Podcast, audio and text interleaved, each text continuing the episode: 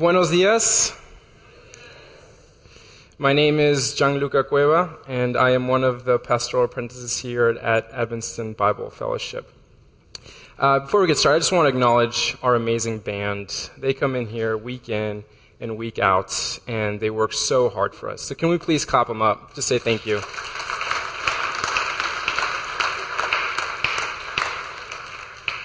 So, this morning, we are back in the book of Colossians.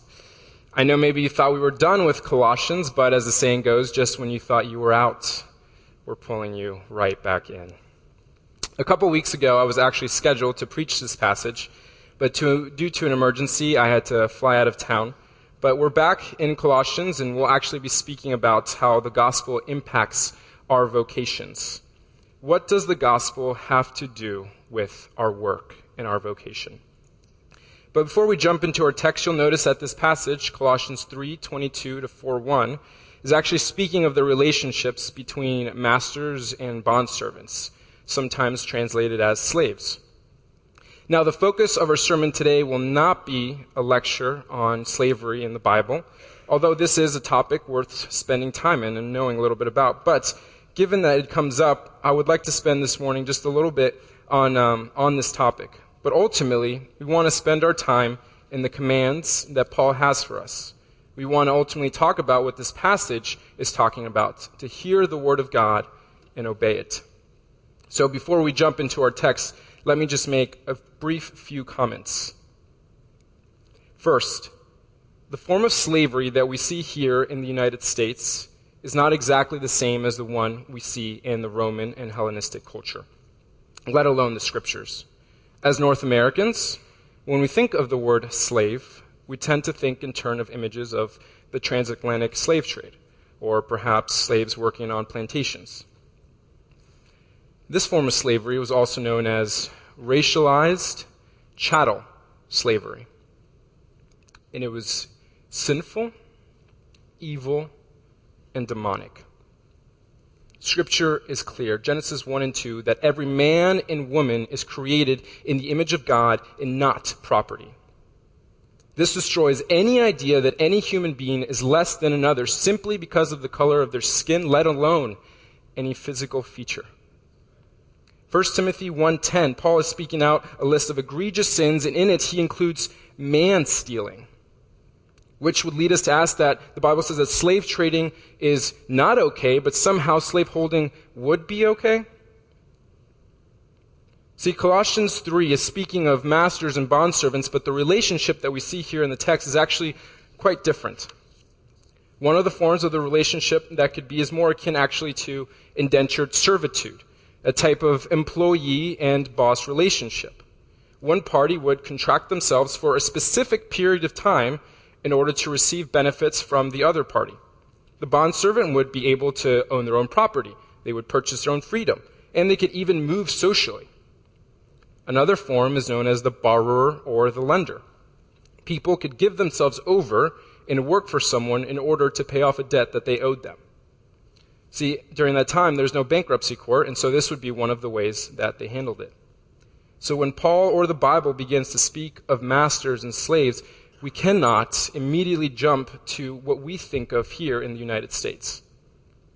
As a matter of fact, what our passage is doing this morning is turning the whole institution or any form of institution completely on its head.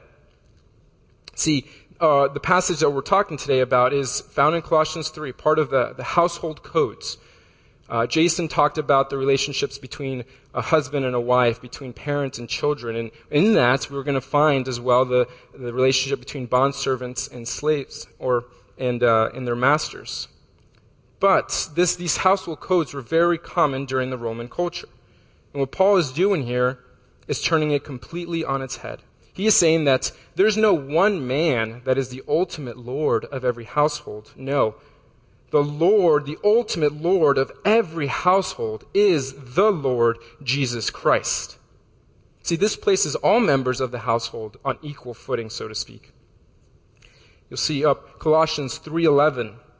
If we look at this text in the context, it reads, "Here there is not Greek and Jew, circumcised and uncircumcised, barbarian, Scythian, slave free. but Christ is all and in all.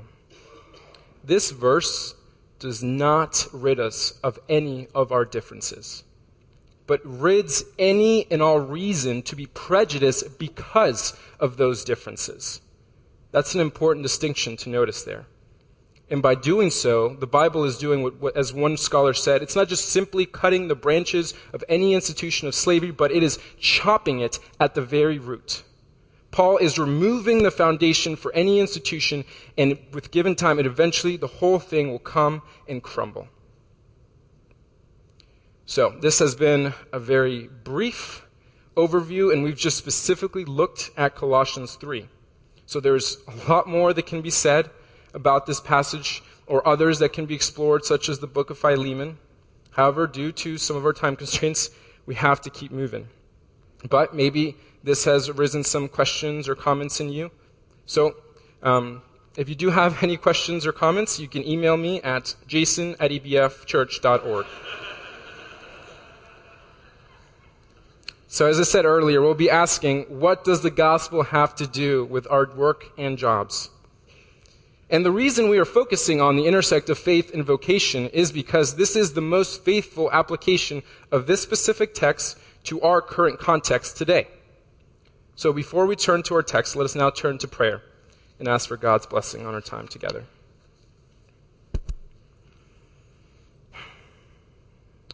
Father nuestro, Father God, you are good, and you are Lord. In all we do, and all we don't do, you are still Lord. Help us this day as your word goes forth. Let it not return void. Holy Spirit, do the work that you are promised us to do. Hide me behind your word. Let not people this morning hear my words, but let people, your church this morning, hear your words. We pray and ask in Jesus' name. Amen. So we're in Colossians 3:22 to 4:1. So if you could please turn to your Bible and stand for the reading of the word of God.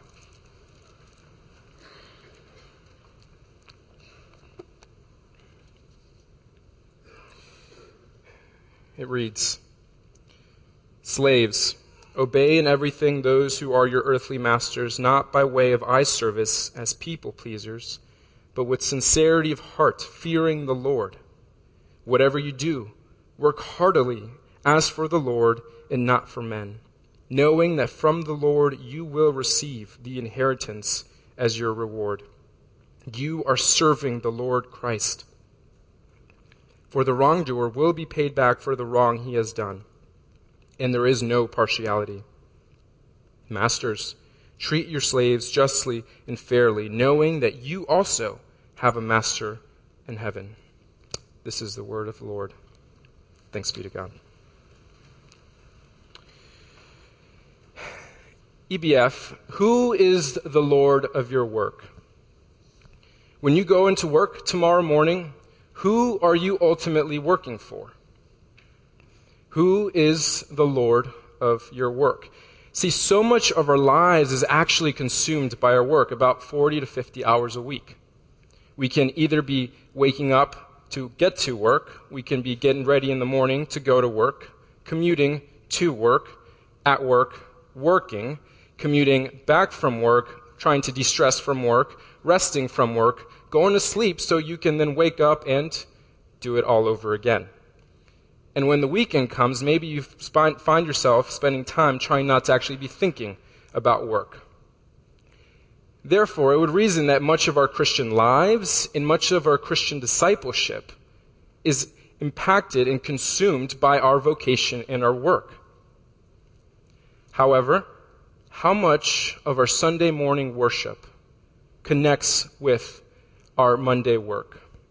How much of what we learn and experience here on a Sunday morning ever inch its way into your vocations on Monday? Or when we go into work, do we all of a sudden become biblical amnesiacs? See, from Adam and Eve until today, God has not been only calling people to himself, but God has been calling people to a specific work, to a specific vocation. God created work before the fall, and so it is ultimately a good thing. It's part of our cultural mandate. But perhaps some of you today, maybe you're feeling those thorns and thistles of work. Maybe you're feeling more of the curses of work. Maybe you're in that hopeless feeling of transition, looking for a job. And I'm sorry, that is hard. That's, that's not easy. But I hope this can be an encouragement to you this morning that the God that not only created you to be in relationship with Him is the same one who has effectively called you to Himself and will make sure that He has created you. He, he will make sure to fulfill what He has created you to do here on this earth. So, whether you are a high school student or a college student who doesn't get paid, whether you're a professional in the city or a stay at home parent, or someone who's retired, or you're an artist, or you're a handyman, we are all called to some form of work. And that's why this sermon is for all of us. So let's now turn to our text. Look with me at Colossians 3:22. Reads, "Bondservants, obey in everything those who are your earthly masters." not by way of eye service as people pleasers, but with sincerity of heart, fearing the Lord. Remember that Paul is reminding the Colossians that Christ and Christ alone is supreme, is sufficient for all of our lives and for our salvation. So if you are a note taker, our first and command for today is obey with sincerity of heart, fearing the Lord. See, we are to obey in all our work the authority figures that God has placed over our lives, and not just when we would like to. So that means that whether your boss is present or not, or whether there's a review coming up or a visit for corporate, or whether the professor checks attendance or not, we are to do all our work truthfully and wholeheartedly, obeying in all the work that we have been given. But maybe you're sitting there this morning and you're saying, Gianluca, well, if you only knew who my boss was, or if you only knew the professor that I had. Well, here's some encouraging news for us this morning. With each command that Paul will give us, he will also give us a reason and a way to be able to obey it. So let's read verse 22 again. It says, Bondservants, obey in everything those who are your earthly masters not by way of eye service as people pleasers, but with sincerity of heart, fearing your bosses, fearing your professors, fearing inserts whatever authority figure. No, it says fearing the Lord. Some New Testament and Old Testament scholars agree that when the phrase fear of the Lord is applied to the people of God specifically, it is speaking of this fearful, reverent worship of the Lord, but also of a fearful allegiance to the Lord. Our God is fearful and mighty, worthy of all our reverence. But this does not mean that we should fear our God with a sort of trembling that has insecurity in it. Our God is mighty, but He is also our Father. We are not to fear our Father with any insecurity. Our Father may correct us because He loves us, but there is no insecurity in that. We owe God all our worship and all of our allegiance. That's why we don't obey our bosses because of who they are, but we ultimately obey our bosses because of our fearful allegiance to God. And because we fear our Lord, this is not an excuse to submit to our bosses in things such as fraudulent work or stay silent about sexual harassment or any unethical work that we may have to navigate through. At the end of the day, we ultimately obey the Lord, not any lowercase l lords over our lives. So when you go to work tomorrow, ask yourselves, why do you obey your bosses? Why do you obey those who are in authority over you? Is it out of fear of them or is it out of a fearful allegiance to God? See, we must bring this fearful allegiance to our work. It is crucial. We cannot practice Christian discipleship without having a fearful allegiance to our God at work. Paul, however, is not just demanding our fear of the Lord at work, but look with me at verses 23 and 24. It reads, Whatever you do, work heartily as for the Lord and not for men, knowing that from the Lord you will receive the inheritance as your reward. Again, if you're a note taker, first, we are to obey with sincerity of heart, fearing the Lord. And second, work heartily, for you will receive a reward.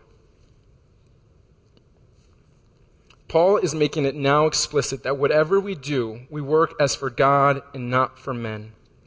That means that whether you're a student, an engineer, a teacher, a stay at home parent, a plumber, a lawyer, you do all your work for God and not for man.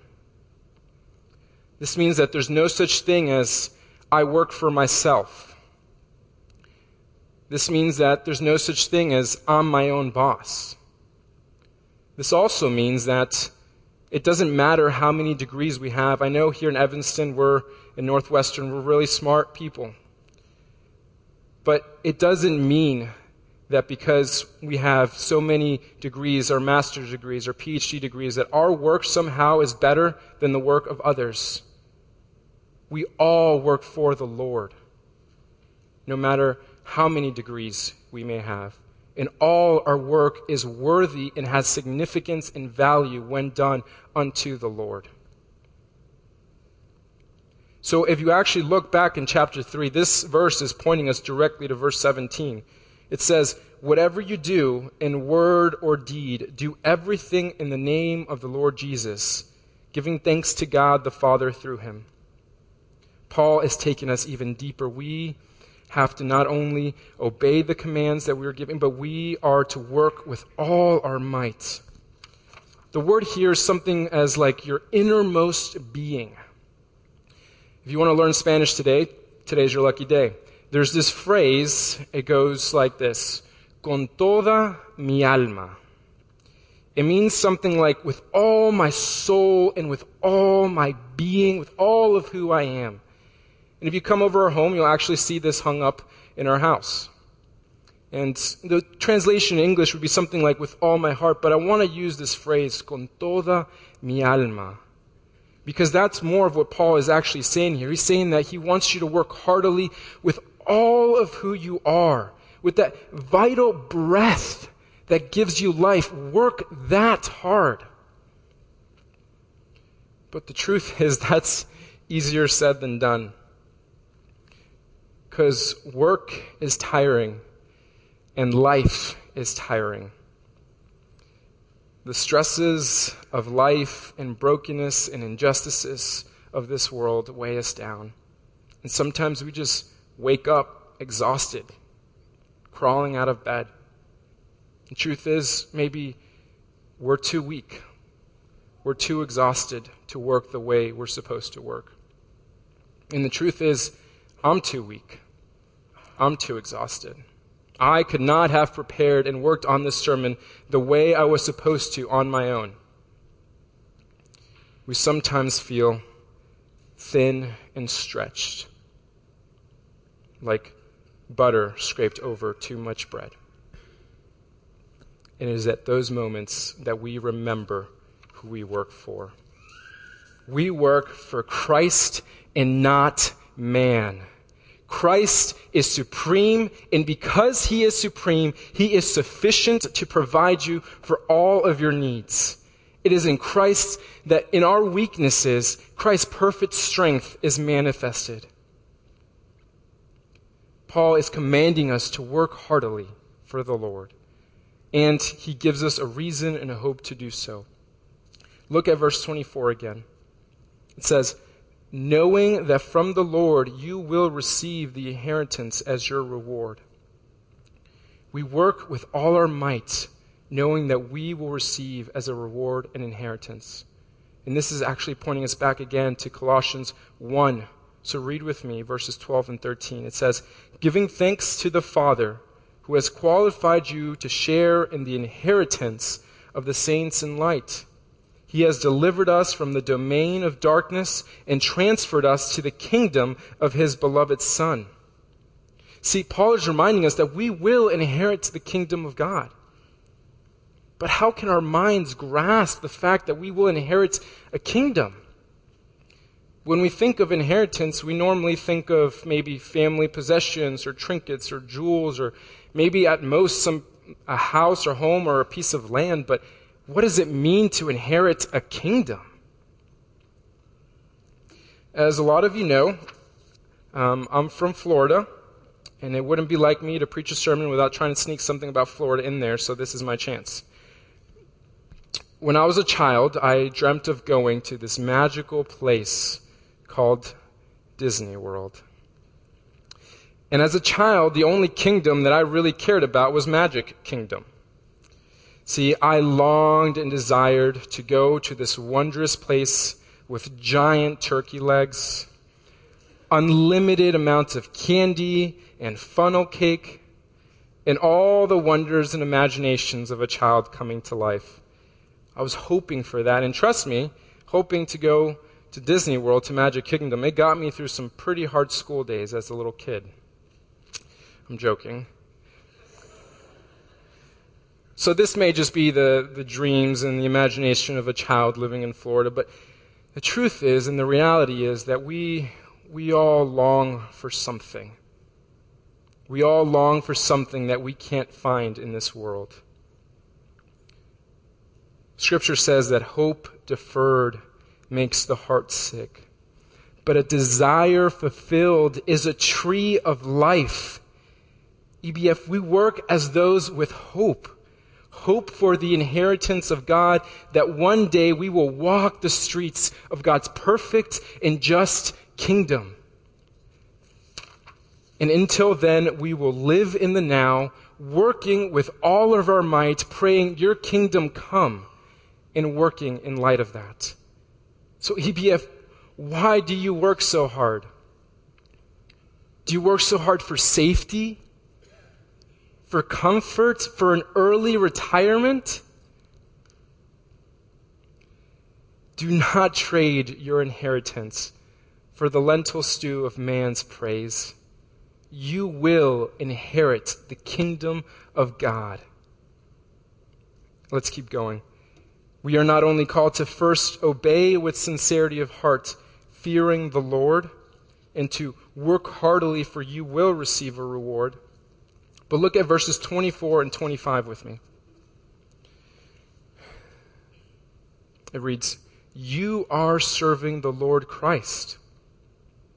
For the wrongdoer will be paid back for the wrong he has done, and there is no partiality. So, our third point today is serve the Lord humbly, for he is just. Paul has given us a strict warning that if you do wrong, it doesn't matter who you are, God is impartial. You will be punished for it. You will be paid back for the wrong that you do. So do not cheat on your exam or your homework assignment. Don't manipulate the numbers or calculations at work in order to yield the results that you would maybe want. Don't use company money or time for your own personal benefit. But perhaps for most of us, this seems obvious, and you're like, Gianluca, I got it. Don't worry. I don't do any of those things. Okay. Can I ask you this morning do you grumble? Do you grumble about your work or at work? Do you complain about the work that you have? Or do you get envious of others' positions? Or maybe their grades? And the truth is that we see this kind of attitude all throughout Scripture, from the Israelites to the apostles and disciples.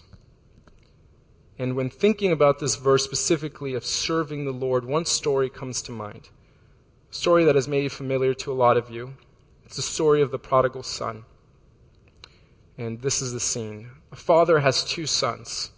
And the younger son comes up to him and says, Give me my inheritance. Pretty much at that time saying, You're dead to me. The father gives him his inheritance. He goes off and squanders it, finding himself with nothing at the very lowest. And he thinks, man, the servants in my father's household, they're treated better than I am. And so he has this elaborate plan that he'll come back to his father and he'll beg his father for forgiveness. And he's on his way. But his father is looking out for him, so he sees him from afar, picks up his cloak, and goes running to him. He can't even get out his apology because his father is showering him with love, grace, and forgiveness and throws this huge party for him. And so, in the midst of partying and celebrating, the father realizes, Where is my other son? Where is the older brother? So he goes off to find the older brother and says, Come, join us. And the older brother says this this is his reply. But he said, the older brother, he answered his father, Look, these many years I have served you, and I never disobeyed your command. Yet you never gave me a young goat that I might celebrate with my friends. The context of the story is Jesus telling it to, to a group of people. On one side, you had the, the sinners of the day, the tax collectors. On the other side, you had the Pharisees, the religious rulers.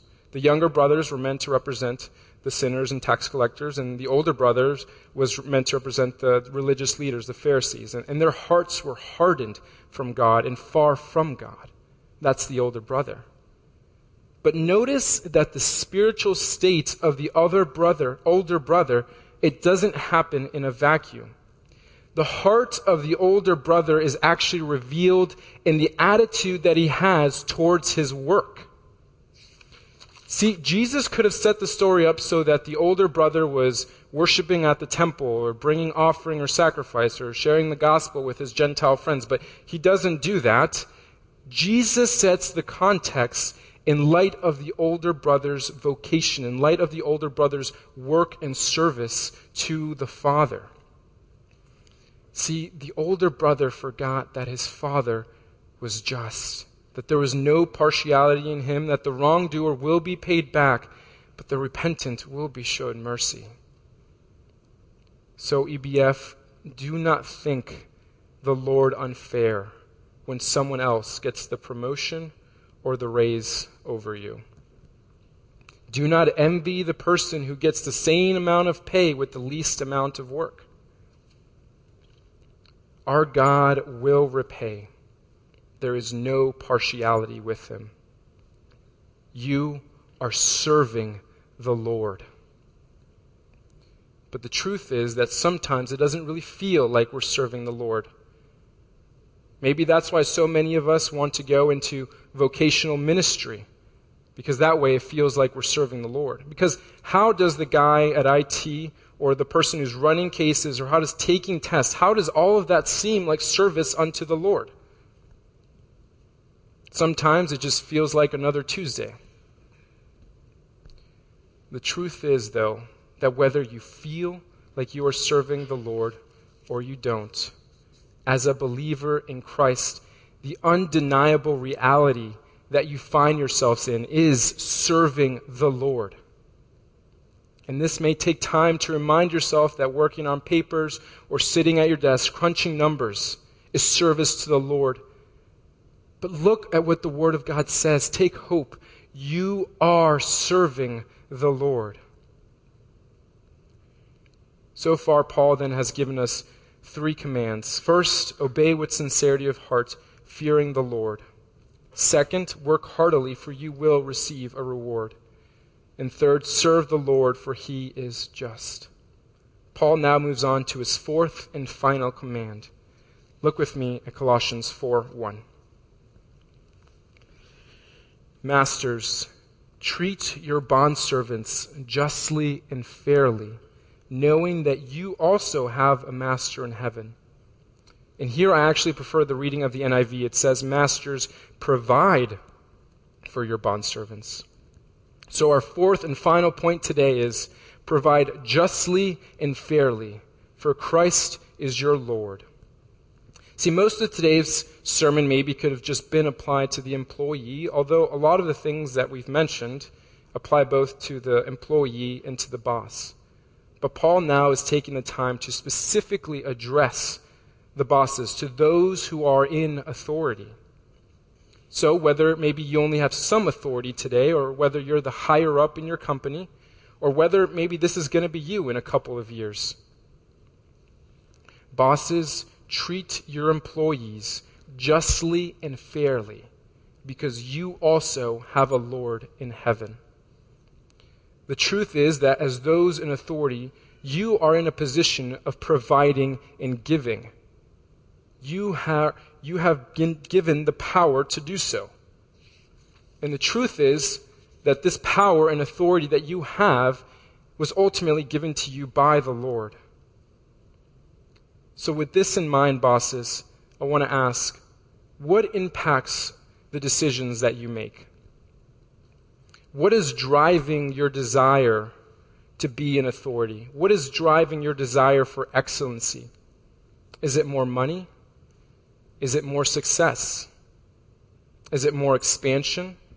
See, these are all good things, but they should never be the ultimate thing.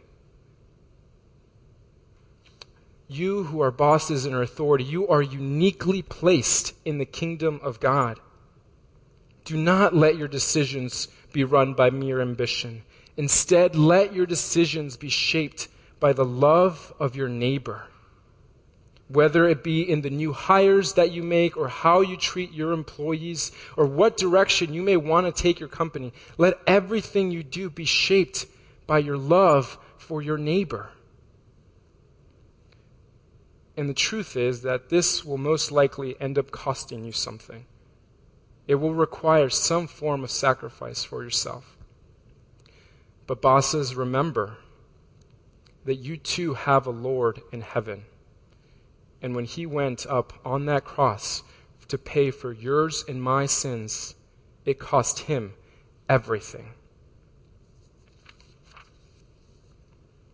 So, as we come to the end of our time together, you'll realize that there was one thing we didn't really talk about that sometimes normally gets mentioned when talking about our faith and our vocation, and that is evangelism.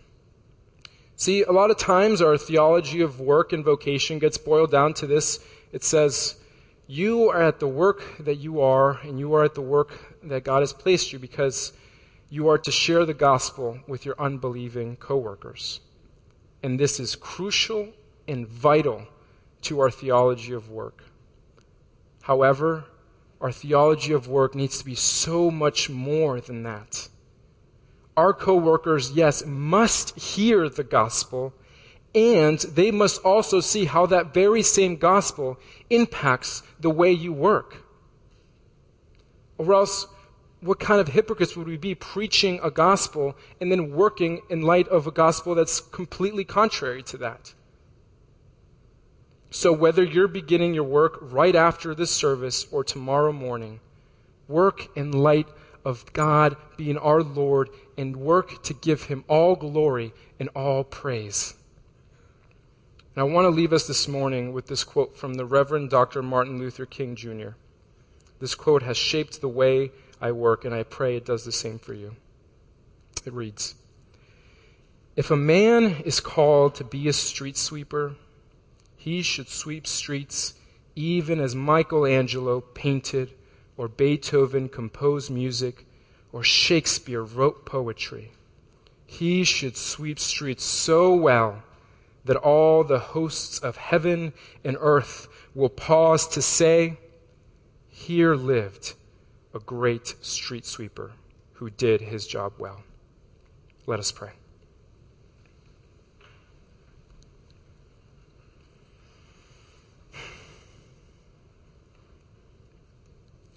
Father, we thank you that you are the Lord of our work. We thank you that we have a just and faithful Lord, that we serve you and not man. We thank you that we have hope in the work that we can do. And Father, I pray and ask for myself and for our church, for EBF, that we would be a church that works heartily unto you in everything we do, would we work in such a way that would bring you glory, honor, and praise. That the hosts of heaven would say, Wow, there's someone who is serving the Lord. Help us, Lord, in Jesus' name. Amen.